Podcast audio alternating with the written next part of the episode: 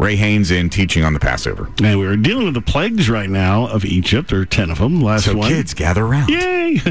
Uh, we're talking about the death angel, death that comes next. And again, death will come for all of us. You know, death, Every single one of us. death came for everyone. Some had blood on their door. Some had been prepared. And the thing you that is practical in all of our lives, and not just a history story here, Jesus, the Lamb, cannot save you without your cooperation. That's just the bottom line. We are saved by grace through faith. Mm-hmm. God acts and we act. The tenth plague is the first plague that requires the Israelites to do something. It's hugely important.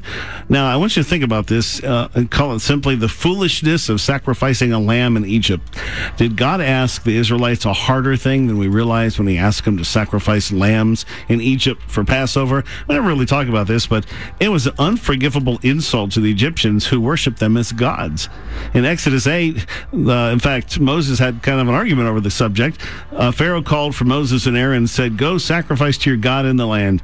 And Moses said, It's not right to do so, for we would be sacrificing the abomination of the Egyptians to the Lord our God. If we sacrifice the abomination of the Egyptians before their eyes, then will they not stone us? So again, he was saying, "Listen, you can just celebrate right here. You don't have to go to another place." And they said, "No, no, can't do that."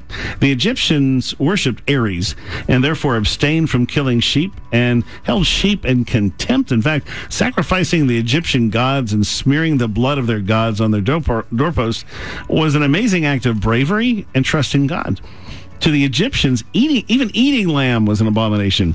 If you remember when Joseph came to Egypt, his brothers were fed separately from the other Egyptians. Why was that? Well, he encouraged his brothers to list their occupation as shepherds in order to allow them to live in Goshen, isolated from the rest of Egypt, because they were shepherds. Now, the the month this month that we're in right now we're in the 14th day but uh, the 15th is when the passover happens officially the astrological symbol of the month of nisan is aries the ram the 15th day of Pesach is the full moon. So they were slaughtering hundreds of thousands of the ram god when it was supposed to be at the height of its powers. You know, you couldn't do anything more insulting. Pharaoh was considered a god, so the death of his firstborn to them was a death of the son of God. And it's interesting because you see, Pharaoh was the firstborn son as well. So God's judgment was not against him, but against the firstborn son of Pharaoh and every other firstborn. And some people have asked, mm-hmm. why not Pharaoh? Why didn't God kill Pharaoh too? Because, you know, being firstborn, to tempt him possibly to attack later to destroy the entire army in the Red Sea, which is what he mm-hmm. did.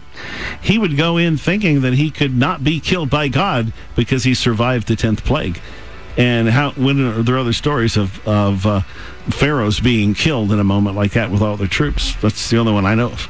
So what's interesting is Moses releases and stops the plague as God directs him.